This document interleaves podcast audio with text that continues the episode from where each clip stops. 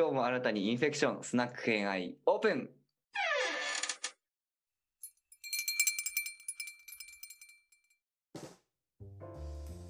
はい、では皆さん、はい、こんばんは。こんばんは。こんばんは。はい。ね、ゲス会毎回楽しくて、みんながいろんなネタを調べていくの非常に楽しみなんですけど。はい、じゃあちょっとね、最後になんですが、私がさっくりとお話をしたいなと思っています。今回取り上げるネタはジルドレさんですね。そうそう、知ってる人知らない人いるかもしれないけど、まあ調べたきっかけがグリム童話。私グリム童話すごいっていうか、まあ童話がすごい好きなんですよね。まあイソップ、多分皆さんのアンデルセン、イソップ物語、グリム童話。でグリム童話っていうのは。まあ、一時期流行りましたよね。本当は怖い、グリム童話みたいなのとかって流行っていたんですけれど、そのグリム童話の中でも、グリム童話って確か6回か8回で確か出版されてて、で毎回編集されてるんですよ。で第1回に入ってて、2回目からもう永遠に入っていない、一番怖い話が青ひげ。青ひげ聞いたことあるな。青ひげさんをご存知ないのかしらっていうところで、そっか、青ひげはねやばいですよ。青ひげはね、ざっくり青ひげはねどんな話なのかっていうと、まああるところに、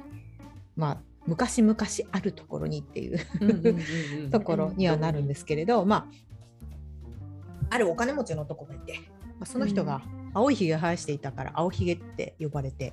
いました。でこの青ひげさんなんですけれど、まあ、今まで6回結婚したんですが、この奥さんたち全員行方不明になったんですよ。で青ひげは、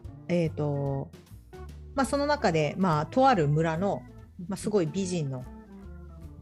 まあ、兄弟がいまして、で、まあ、その中のお姉さんと、まあ、一人の人と7回目の結婚して、で、結婚してしばらく経ってから、まあ、そのすごい立派なお城なのね、青ひげのお城って、でそこに、まあ、奥さんに今鍵を渡して、で僕はちょっと留守にするからこのお城の中を見てもいいよっていう話をして、だけどこの鍵束の中にある一番小さい鍵の小部屋には絶対に入っちゃダメっていうね。絶対入って、フラグ立ちましたみたいな。で新妻非常に好奇心で、で、まあ村娘なので、そりゃもう鍵を全部開けて、わあすごい、ってなるじゃないですか、やっぱり。でまあいろいろ楽しんでいて、で小さな鍵の小部屋をやっぱり好奇心がね、フラグ回収って言って。開けたところ、前妻の奥さんの死体を見つけちゃうんですよ。で、えってなって、かっこちょっと私が今ちょっと持ってますけど、持ってる。なるよね。なりますよね。これあの奥さんってなって鍵ポロンと落としちゃうんですよ。で、その鍵に血がついちゃうんですよ。で、この血が落ちない。で、拭いても洗っても落ちなかったって、これなんか魔法のかかった鍵なんですね、この鍵が。そう。で、で、もちろんそれを返す。で、この小さな鍵抜いてたの。落ちないから、そう新妻はね隠してて、でその鍵を返したらもちろん気づくじゃん。なぜこの鍵はないのって話をして、見たなみたいな。お前は見たんだなと。じゃあお前もあの部屋に入ることになるんだっていう風に言って、その子を連れてくと。入れたかったんじゃないのって思っちゃう私。なんでそのことそのあたりはね。でこの日タイミングよくでまあそのまあ要は分かんない、ここも完全に私の妄想だけれど、まあ拷問部屋だったと、拷問部屋みたいなところに連れてかれて、お前もまあこの前の奥さんみたいになるんだぞっていうふうにこう助けてみたいになってる時にたまたまそこごめんなさい兄弟だったんですけれど上お兄さん方いるんですよ、うん、で一番末っ子の娘がこの青ひげとついたんですけど、はいはいはい、上のお兄さんは実は兵士結城兵と近衛兵っていうお兄ちゃん方イケメン、うん、多分イケメン、うん、イケメンのお兄ちゃんたち2人が妹に会いに訪れに来てくる日だった。いや会いに来る日までイケメンでまあ要は妹危機一髪救うってで青ひげのその城をね探すと、うん、今まで6人いた奥さんの遺体があちこちから出てきましたっていう、うん、で、まあ、青ひげのその財産を、まあ、その兄弟で分けて、うん、まあ、暮らしましたみたいな話そう青ひげをどうしたんですかそのお兄さんたちは。青ひげは、まあ、そこはなんか多分グリム童話なのでまあ、うん、まあ、青ひげが倒されました。あ、くるくるポイってされた。くるくるポイってそうされて、うん、で夢のお兄さんです、ね、お兄さんたちに助けられ妹に何をするんだって助けられて、うん、でその城の中を、まあ、彼がいなくなった後に探索したら、うん、その今まで6人いたよね、うん、で残り5人の奥さんのご遺体が見つかったっていう。これグリム童話だよ童話なんですねやばくないですか。童話の対象のわらべは一体何歳ですか確かにっていう話がありまして、はいはいはいはい、でこのグリム童話っていうのはもともとね童話っていうものはまあ、これなんか前高橋さんとちらっと話したんだけれど、まあ、いろんなところにある民謡とか伝承とかをかき集めたものがグリム童話なのね、うんうん、だからそのいろんなところの村にいてそのちょっと年配のグリム兄弟っていう2人がいて、まあ、いろんな人たちから話を聞いてでそれをまとめていったものがグリム童話なんでで発刊してこっちやべえっていうのをこう下げて新しいのが出てて多分残っているのは、まあ、今のグリム童話になってるんですけれど、この実は青ひげっていうのはモデルがいるんですよね。実在なんだ。実在してるんですよ。それがこれがね下水っていうかもうやばいよね。こうジルドレっていう方なんですけれど、それがそうなんですよ。方のお名前のそうで一応これもいろんな説があるのね。この青ひげモデルになったっていうので一番いろんな、まあ、これもあくまで伝説の話だけどその中で一番やばいのがこのジルドレっていう人、うん、他にも千夜一夜物語に出てくる人とかっていう噂もあったりもするんだけど、うんまあ、ジルドレって実は何がすごいのかってこの人ジャンヌ・ダルク、うん、分かりますよね皆さん、うん、ジャンヌ・ダルク、うん、ジャンヌ・ダルクの、一番近衛兵だったんですよ実は、うん、そうなんですよ。うん、そうなんです。ジャンヌを守ってた人。そうなんです。守ってた人なんですよ。ジルドレさんっていうのは。いい人っていうか。緊張正義のっぽい人ですよ。フランスを守ろうと。そうフランスを守ろうとした、うんうん、貴族の方なんですよ。で、もともとこのジルドレさんの話をこれからするんですけれど、うんうんまあ、裕福な名門貴族の長男として、うんうんまあ、非常にイケメンだったと。まあ、非常にジルドレ自体も芸術や武術に才能がある美男子っていうふうに言われているっていう。で結構お母さんとか調べてみてお母さんとかご家族も結構やばい人たちが多かったみたいでなんかその次女に毒を持ったとかなんかその国のなんだっけお金を横領してたとかみたいな結構手癖悪い家族だったっぽい。フランクに罪を犯しがちな家族。そう、うん、で結構そのおじいちゃんがジャンドクランっていう人は、うん、まあ結構ここの一族結構金持ちなんだけれど、うんまあ、お父さんがそのおじいちゃんがまあ結構割と悪どいことして結構手広くやってたと、うんまあ、ざっくり言うと、まあ、なんかそのとある拉致した富豪の娘を拉致して、まあ、事実婚させてその土地俺のもんだと、うん、なんかどっかで聞いたような、うん、なんかこういう系多いですね、うん、そうで、まあ、そんなことをやっていたで当時、うんまあ、曽根さんご存知かと思うんですけれど、まあ、当時、まあ、ジャンヌ・ダルクの時代なので、まあ、100年戦争というものに真っ只中まあ、これについても100年戦争とかについてはまあいずれ古典ラジオやってくれるだろうって思うんですけど、まあ、フランスがイギリスと100年間戦争してるっていうね、もう結構ひどいです。当時ペストとかもあってそうそうそう、非常にもう国も戦争はするしもう病気はひどいしみたいな感じの中で出てきたのがジャンヌ・ダルクで、まあ、戦争の終結に非常にまあ貢献をして、まあ、彼女が最後火あぶりになったとかっていうのはまあ皆さんざっくりはご存知かと、まあ、ジャンヌ・ダルクについては今回話さないんですけれど、まあ、まあ、英雄と言われてる言われてますね、っていうふうに言われて、まあこのジャンヌ・ダルクに彼はずっと貢献してたんですよ。ずっとくっついてたんですって。ジャンヌ・ダルクの横に彼はくっついてたっていう、まあ、彼も英雄だから彼は英雄だったんですよ。英雄のはず、そう英雄のはず。なぜかというとジャンヌ・ダルクの横にいた人、そうですね、フランスを守った英雄、そうフランスを守った英雄のイケメンなんですよ。大事大事大事でしょ。だからそうだからもうそれはもうみんなの中ですごいあの人はすごいってなで、まあ、ジャンヌ・ダルクが亡くなるじゃないですか、でなんとこの後そのこの人どうなったかっていうとこっからがやばいんですよね。フランス国王をしのぐめちゃめちゃな金持ちになります。まあ、ほら、まあ、何しろ英雄だしみんなくれるんですよ。ジャンヌが炙られた後にあなた 英雄 その暮らしたいっていう人たちも集まってくるしね。それはそうじゃない。もともとそのだって貴族だからさ地主さんだし、おじいちゃんがちょっと手広くやってたけども、まあ、そこの土地に住ませてくださいということで、まあ、いろんな人が集まってきた、でめちゃくちゃお金持ちなのを、まあ、湯水のごとく浪費、でなんかまあいろんな話があるんだけれど、いろんな話があるんだけれど、まあ、ジャンヌ・ダルクがやっぱりその目の前でもう本当ジャンヌ・ダルクに浸水してたんだって。何しろ彼女はさそのなんかね天使とか神の生まれ変わりとかって言われてたじゃないですか。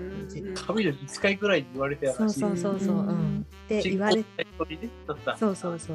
われてた彼女をやっぱり失っちゃったショック。これのきついところはさ、あれ教会の方から裏切られたっていうところがきついんだよね。ジャンヌ・ダルクね。そうね。あいつは悪魔の手先だぐらいに言われてイギリスの方に裏切られたというか、手のひら返されたからね。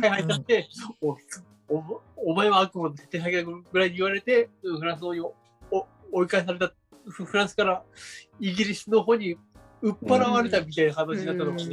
お前は用済みだからって感じで、これはきついよね。ジルドルさんとしてもね。そう。彼女は聖女の扱いをされてたのに、最後魔女として火あぶりに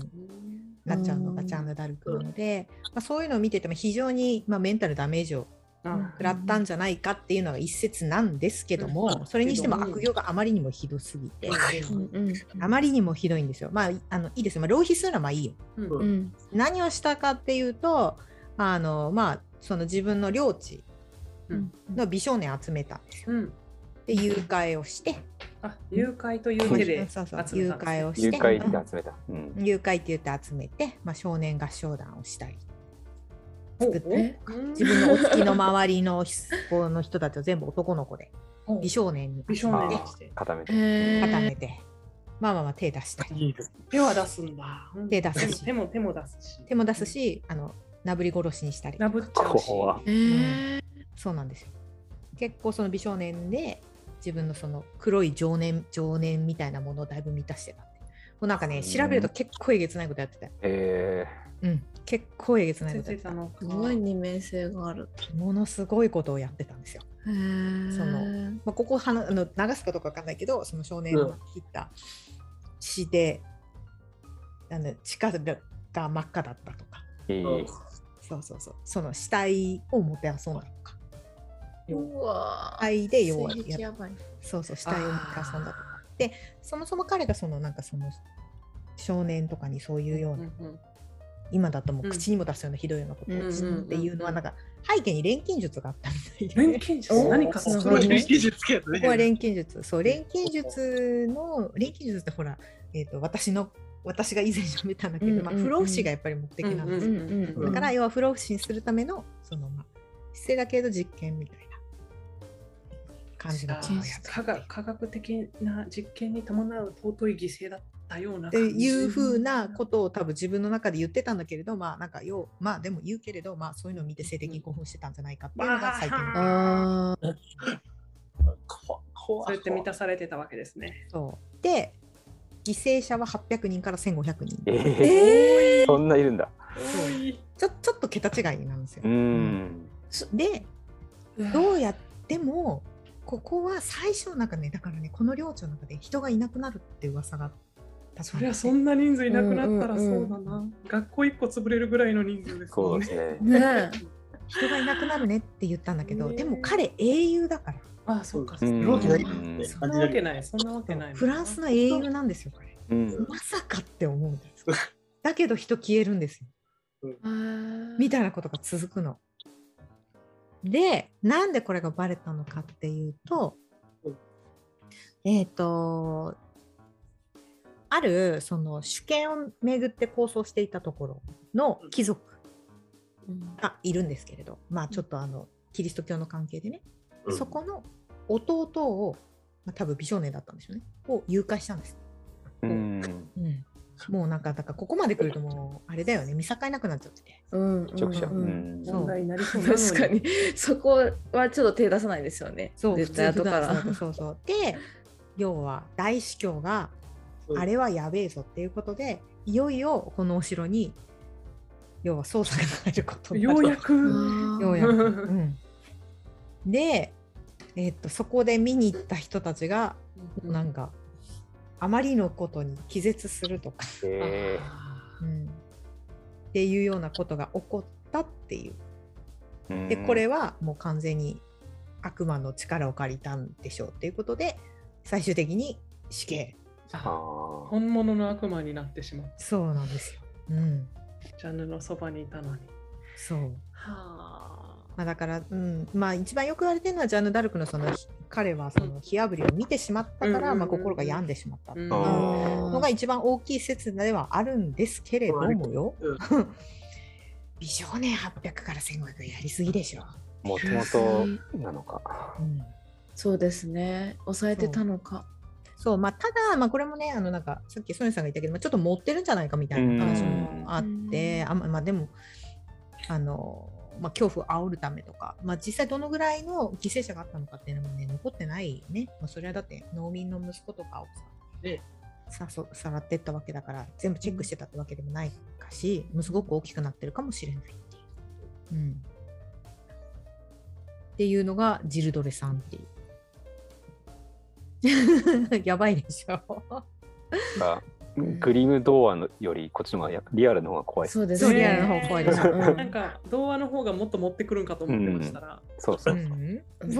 すよ。リアルの方がやばいんですよ。確かに抑えてるもんね。6人どころじゃなかったね。6人どころじゃなかった。6人もね、これもなんかね、多分私が読んだと3人とかだったんで、私が昔読んだやつだと3人とか。ずっとフォローされてってるんですね。そう。でもう一つこのグリム童話の青ひげがとこのジルドレの話ももう怖いんですけど、もう一個話したいのがあって、さっきも言ったんですけど、グリム童話って話をいろんなところが伝承として集めてるじゃないですか。でこの青ひげの話を持ってきた人がいるんですよ。それがシャルル・ペローさんっていう人なんですけれど、これがフランスの詩人で、ペローの童話集っていう作者があって、で彼がなんか晩年に作った、結構いろんなのがねあるんですけれど、眠れる森の美女、有名、あと長靴を履いた猫を有名みたいなところの、まあなんかその元ネタみたいなのを書いてた人は、あるんですけど、その中に青ひげがあるんですよね。なんで入れようと思ったんですか、ね、分かんないけど、でそれ面白いのはこのねシャルル・ペローさんがグリム童話に提供した話が、まあその中もちろんあるんですけど、ね、死んでる長靴履いた猫とかもある。で青ひげの中に青ひげに似たような話あと3つぐらい出してるんですよ。3つぐらい似たようなパターンも出してて、でサスペンスみたいなね。そうで似たようなので、まあ、人殺しの城っていうタイトルおまんまだけどまんまジルさんな感じのそうまあおねむねほぼ同じでこれは男これは青ひげじゃなくて、うんうん、まあとある男が靴屋さんなんだけれど、うんうんうん、靴屋さんに、まあ、3人の娘の1人をまた妹ね一番末っ子の妹、まあ、嫁として連れていくよって、うん、でこのなんかんであ違うごめんなさい靴屋さんじゃないや、青ひげじゃなくて、またごめんねちょっと今ざっと読みながらやってるんだけど、まあ、人殺しの城の人は、うん、また城に連れてかれるんですよ、まあ可愛いから3姉妹のうち1人連れてかれる、可愛いと連れてかれるんや、そうでこっからがやばくてこの話が連れてかれるじゃないですか、うん、でまたなんかまた鍵渡されるんですよ、また鍵だけど鍵渡すんだけどさせるね。そうで、でもちろん歩き回るんですよ。好奇心が旺盛だから少女は。で城の地下室におばあさんがいるんですって。うん、でグリム童話のおばあさんは大体魔女なんですよ。でこの魔女のおばあさん何やばいって、うんうん、城の地下室入ったらおばあさんがいて、まあ、魔女のね、うん、多分鼻が長いと思うんですけど脚色すると、うんうん、何してたかっていうと人間の腹綿をかき出してるっていう。うえーおばあさん何やってどうしたそう、うん、でこの城のそこの城のその要は自分の結婚した相手は女の子の腹綿コレクションっていうのを作るのが好きだったっていうきつい。あ、じゃあおばあさんはそのために仕事してたわけ。そうおばあさん仕事してたっていう、うん、おばあさんの趣味ではない発想なの。そうでもその着想を得ちゃったんでしょうね、そのとある出来事から。そうただこれねラストが違うの。これはこのおばあさんに言われるのに、その娘がまたショックで腹渡かき出してみたいになってそうそしたらおばあさんが教えてくれるの。お前もそのうち腹渡かき出されるんやでって、でまた鍵を落とすねポロンと。またもうなんかつくんよなそうでまたなんかついてそうでそれをでここからが違うんだけど、おばあさんがそのついてなんかつくじゃない、血が、のを見てあなたは逃げなさいっていうの。そうなんとおばあさんがあなたここにいたらもう書き出され私が書き出すことになっちゃうからあなた逃げなさいっつってあなた逃げて生きてるの見た後は書き出すのつらいかもしれない。そう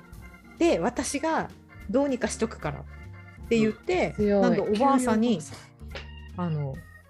けられてたっていう、娘に逃げられる方を逃げる方法を教えてくれるっていう、で戻ってきたその、まあ、主人に、あいつどうしたんって言ったからもうやっときましたよみたいな、出しときましたよ。なるほどね、悔しいだよってそうでここからまた話がちょっと違うんだけれど、ここからさらにもう一展開があって、でこの逃げたじゃん。でこの人どうなったのかっていうと、別のお城に逃げ込むのね。なんか知らないけど城たくさんあるらしいんだけど、そうでここの城の主人はなんかすごい非常にひどい目にあったっていうけれどの見て、まあ、助けてくれるんだって、で、まあ、この主人が、まあ、なかなかの大物らしくて、まあ、周りの貴族を集めて今日パーティー開くよと、でそのやばい腹渡コレクターの主人も呼ぶって、だけどこの腹渡コレクターの主人は、まあ、見た目は普通だから、で普通にやってくるのって、何不安な顔してやってるのを見て、あいつですみたいな、あいつ腹渡コレクターですみたいなことをその娘に暴露されて逮捕、その証言のみで逮捕。そう言うとね、それだけ。まあこれ童話だから、まあね、そうですね。でそのままお役所連れてかれて財産全部没収になりました。っていうなんかよくわかんない終わり方をするっていう話。いや悪趣味すぎる。そうなんかね、そうこのシャルル・ペローさんが作った青ひげとか人殺しの人となんかもう一個ぐらいねなんか似たような話作ってて、似たような絶対いらない。オバータコレクターってでも絶対数合わないと思ってると思うおばあさん。やっときましたよっておばあさんが言っても、いや絶対数合わない絶対数合わないってコレクター半分にしたらいいじゃん。いやだって数よ、だって大きさとか全部分かってるコレクターやで、コレクター 4つを3つを4つにするとかなるほどね、ちょっとずつパズル的な感じっていうところで本当は怖いグリム童話なんですけれど、まあ、その中でも一番多分グリム童話で一番えげつないのはこれだよね、高飛さん青ひげですよね、うん、の元になった話もあ元がきついですね、元がきつい、ね、元えげつないのプラスそれを出してきたこの作者も何考えてるのかなっていう、シャルルド・ペローさんも、シャルルド・ペローさんは他にもいい話を書いてるんだけど、いい話も書ける人なんだ。そうだ長靴入った猫とかね、我々好きなの書いてるんだけれど、なぜか似たような話を似たようなはいらんわ、たまにブラックなの書きたくて、そう出して、それも最初はグリム兄弟にこう入れられるんだけれど、多分ねこれやべえっつって、そう子供の読み聞かせをしてる親がびっくりしちゃったんでしょうねわかんないけどで鍵を落としみたいな、みたいな違うみたいな前妻の遺体みたいなこの単語まだ教えてないこの子にみたいな超短編青ひげっていう本、普通に読んでみよう。面白いっていうかなんかよくこんな話考えたのって、多分この青ひげ元になっていろんな映画とかも作られてたりするんですね、似たような話。遅くなっちゃったけど、じゃあ遅くなっちゃってごめんなさい。あ、全然。高飛さんどうでした？久しぶり。いやー。ゲスが本当に分かんなくなっちゃったね。俺のゲスがちょっと見失ってますよ、もうどっかにあったはずなのにね、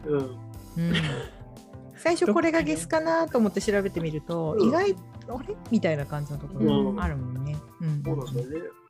けどこれあんまちょっと人間として嫌だけど、嫌なだけでもって別にこれゲスかって言われちゃうと、確かにこのやってる行為自体のこの嫌悪感はあるけども、これゲスっていうのかなっていうか、まあけど同じ状況になって俺絶対これやんねえかって言ったら、まあ分かんないよなって思っちゃってさ、すぐに対してね、分かんなくなっちゃって、まあ多分やらない自分でもっていけばであってほしいけども、実際分かんねえよなって思ったらばさ、あ、実は俺だったのかって話も出るからね。俺だったのお前だったの身近にいた。実は無理したもんって。確かに。ありがとうございます。ゲス会ね、楽しいからね。2回連続です。じゃあ、まちこさん。そうですね。ゲスはでもなんか本人の資質だけじゃなくて、こう、あることがきっかけでガラッとこう、二面性があるところが見れるのに、それこそ高部さんも言ってましたけど、もしかしたら自分もゲスかもしれないなっていうふうに、そうね、後から歴史で見られるとすごいゲスかもしれないね。そう、奥深さを感じましたねゲスに奥深さゲス深さありがとうございます。じゃあソネさん、今回ゲス会初登場、はいそうですね。いや、僕もなんか調べる段階と、あとその皆さんのお話聞いて、もう古今東西本当に人間ってなんかそういうところを合わせ持ってんだなっていう、のがすごい思いました。本当にだからマシコさん言った通り、もともとのその素質というかね、資質みたいなところプラス、多分そういう発動条件っていうかね、環境要因っていうかね、っていうのがすごいあるなっていうのは思ったので、なんか本当に高見さんがそのさっきね、その状況で俺どうするか分かんないみたいなのがあったじゃないですか。いや本当にちょっとなんかいや絶対こんなことしないだろうっていうことでも本当に分かんないんじゃないかっていうね、ところはありますよね、うん、そういうそれを考えると人間ってちょっとね面白いなって改めて思いました。うん、うん、確かにね。しかも政治とプライベート違うとかね、ね、オフィシャルではいいやつなんだけど、うん、そう奥さんからするとクソとかね。そうか、今でもあるよね。今でもね、そういうのね、ありますね。あいつ仕事できるけど家だとクソみたいな、うんうん、あるある、うん、人間はいろんな顔持ってるねっていう話ですよね。じゃあルリ子さん後でね、はい、ちなみに高木さんは言わん来亭で、あ、うん、まちこさんははい、常時性周辺、あ、楽しみ聞きます。はい。どうでした？久しぶりに、うん、いや本当に偏愛自体にお呼びいただけたのが、ね、久しぶりで、うん、でもなんかこういうきっかけで私も結構いろいろなものとか、あと調べ物をするとかっていう機会をいただけてるので本当に何だろう貴重だなと思いながら、そして楽しく参加させてもらったんですけど。いろんなその史実を読んでいったり皆さんが調べたことを聞いたりしてるとやっぱゲスな内容でも残るんですよね、歴史にね、うん、確かに隠さないのがいいよね。そう、残すんですよ、周りの人たちが残すし、ね、シャルルも言わねばって思ったんですけど、ね、インスピレーションを受けてこれは言わねばみたいな、残しとかなきゃ、ネタみたいな非道なことはもう残しとかないとみたいな、もう使命感に駆られてみんな残していったんだなとか、まあ私も小町のなんか血は喧嘩みたいなやつとかもたくさんありましたけど残るねと思って、うん、そう残るのね。人間は残したがりですね、うん、恥ずかしい部分も英雄な部分とかも全部残していくっていう面白い動物なんだなと思いました。ありがとうございますいやだからなんだっけな、今のその瑠璃子さん話を聞いてて思ったんだけれど、うん、なんだっけ、ほらうちらの世代だったらミクシーやってる人たちが多かった懐かしいあれ結構さ今ねパスワードもメアドも分かんなくなって、うんうん、開けなくなってる人めっちゃ多いじゃないですか。だから多分ポエムとか残ってたりとかするんですよ歴史日記でポエムみたいな、そうすごいずらーってそれ多分何十年後かの人に見つけられてるかもしれない。そうですよね。デジタルタトゥーじゃねえんだよ。そうデジタルタトゥーでミクシーをさ、ね、100年後ぐらいの人がさ、うん、いやまあミクシーのパスワードなんて多分すぐ開けると思うんだけど、その時の伊丹氏はこう語った。そう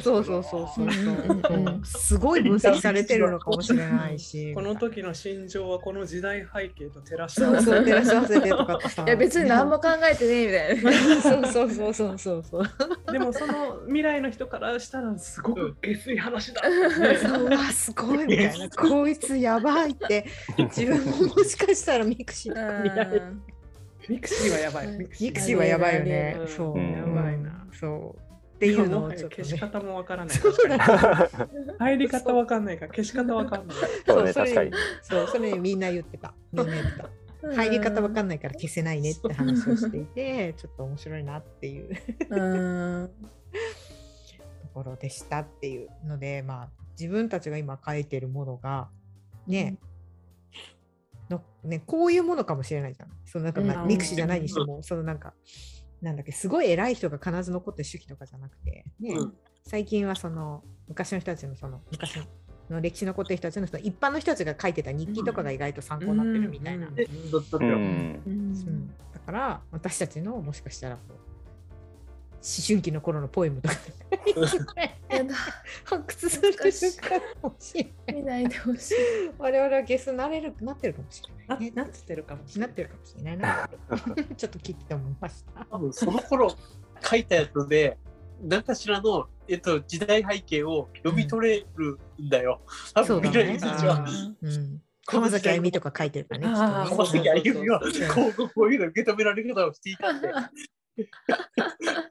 枯れますね。ね。だなっても。あとちょっと思ったのが、ローマの皇帝とかははいはい、後世のその代替わりしたその王朝と皇帝が、まあ、歴史家に頼んで多分悪く言ったりとかしてるんですよ。よくあるじゃないですか。うん、だけどなんかそういうのってなんかそういう発注されるのかなと思って。もうあの皇帝を下宿してくれみたいなとか。なるほどね。もっと下宿しろみたいなとか。でさっきのそうヘリオガバラスのバラとかも、はいはい、創作だって言われてるんですけど、まあまあまあそうね、バラで窒息とかやばいっすもんね。そうもっともれみたいな、なんか多分めっちゃこう修正とか入れられてやってんのかなみたいなのとかね、ちょっと想像すると面白いな。あ、これじゃまだ採用されないんだね。もうゲスをしないと思う。二回りゲス多くしてみたいな。この仕事大変だな。大変だ楽しそう。そう絞り出さなくちゃいけないから。歯にゲスにしなくちゃいけないから。はい。っていうところでゲス会ね、またやりたいなと思ってます。実はだってネタ多分絶対尽きないもんこれ。ありますよね。あるし、いろんな角度で古今東西でできたらいいなって思ってます。うんうん、その時代の背景にもちょっと興味持つしね。忘れないんですよね。ここでねゲス喋ってる人たちは多分忘れないんですよ。ゲスいことをゲスいことが好きなんです、ね。大好き。えらいことやってやられるよりもさ、ゲスいことやってくれた方のが分かるものね。少なくともやった入ってるから。そう。だから自分は下水んだろうなと思って。そうですね。そこにアンテナがあるってこと。はい。っていうところでまた下水会やりたいなと思っています。皆様夜遅くになっていますが今ありがとうございました。はい。ありがとうございます。またお願いします。はい。